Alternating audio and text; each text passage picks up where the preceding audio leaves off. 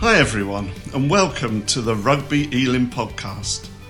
Rugby Elim is a multicultural community of passionate Christians who've experienced the transforming power of Jesus in their lives. We believe Jesus has called us to bring his life, love, and hope to every nation and generation. To find out more about us and our upcoming groups and gatherings, please visit rugbyelim.org www.ecc.uk. Or you can follow us on Facebook and Instagram.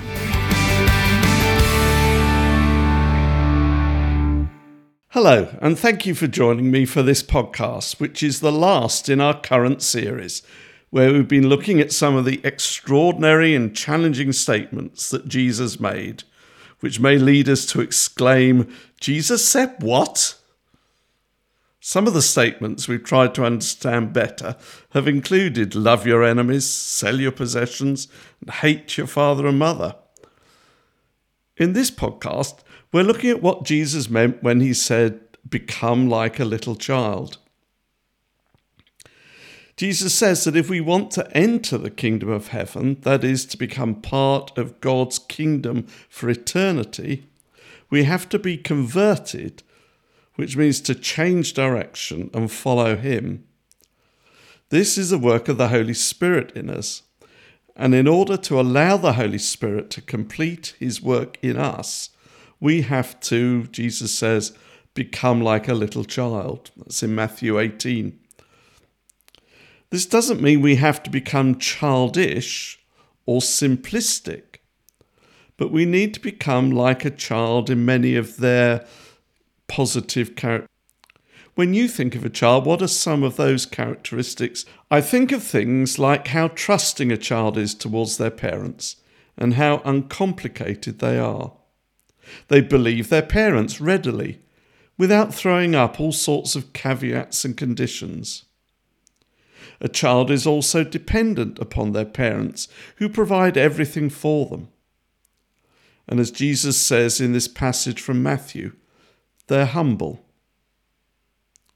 If we are to become like little children in our relationship with God, what does it mean for us to be a child of God? In the beginning of John's Gospel, he describes how those who receive Jesus as Lord and Saviour are given the right to become children of God. And that is a spiritual birth, not something we're born into through natural physical means.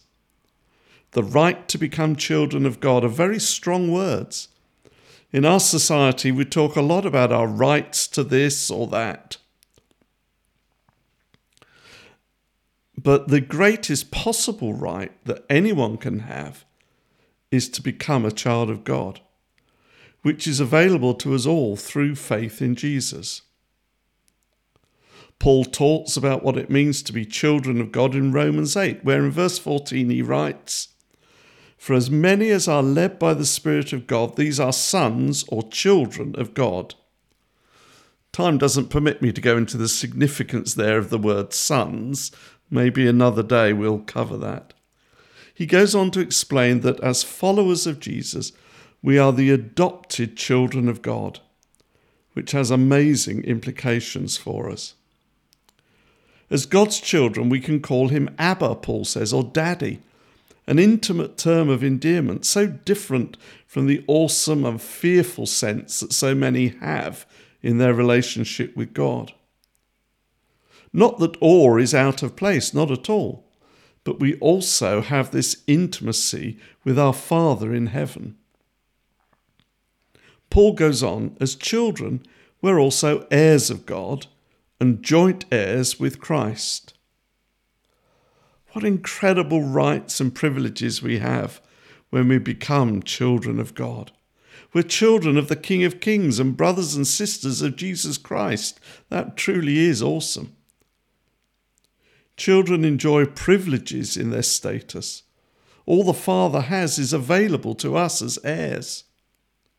Children enjoy close community with one another and their parents. We have this amazing relationship with each other and with Jesus and Father God. Children have a secure hope in the protection and future blessing of their parents. So too, we have this hope and expectation in our Father.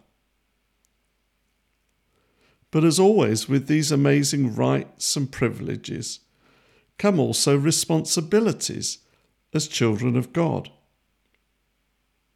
The context of the passage where Jesus says, Become like little children, is one where the disciples are jostling for position. Who's going to be the greatest in the kingdom of heaven? They were asking. Jesus is quite clear. It will be nothing to do with their human achievements or their human status. Rather, it is those who come humbly to God as little children, dependent not on themselves or on their own achievements, but solely upon God. It is they who will be the greatest in heaven. God offers us so much as His children, and it's only as children that we can receive it. This is the message of the prodigal son and his elder brother. The prodigal, arrogant, and presumptuous, eventually realized he was totally dependent upon his father and when he reached that point, he received everything. The elder son, dutiful but proud, didn't even realize the riches that he already possessed.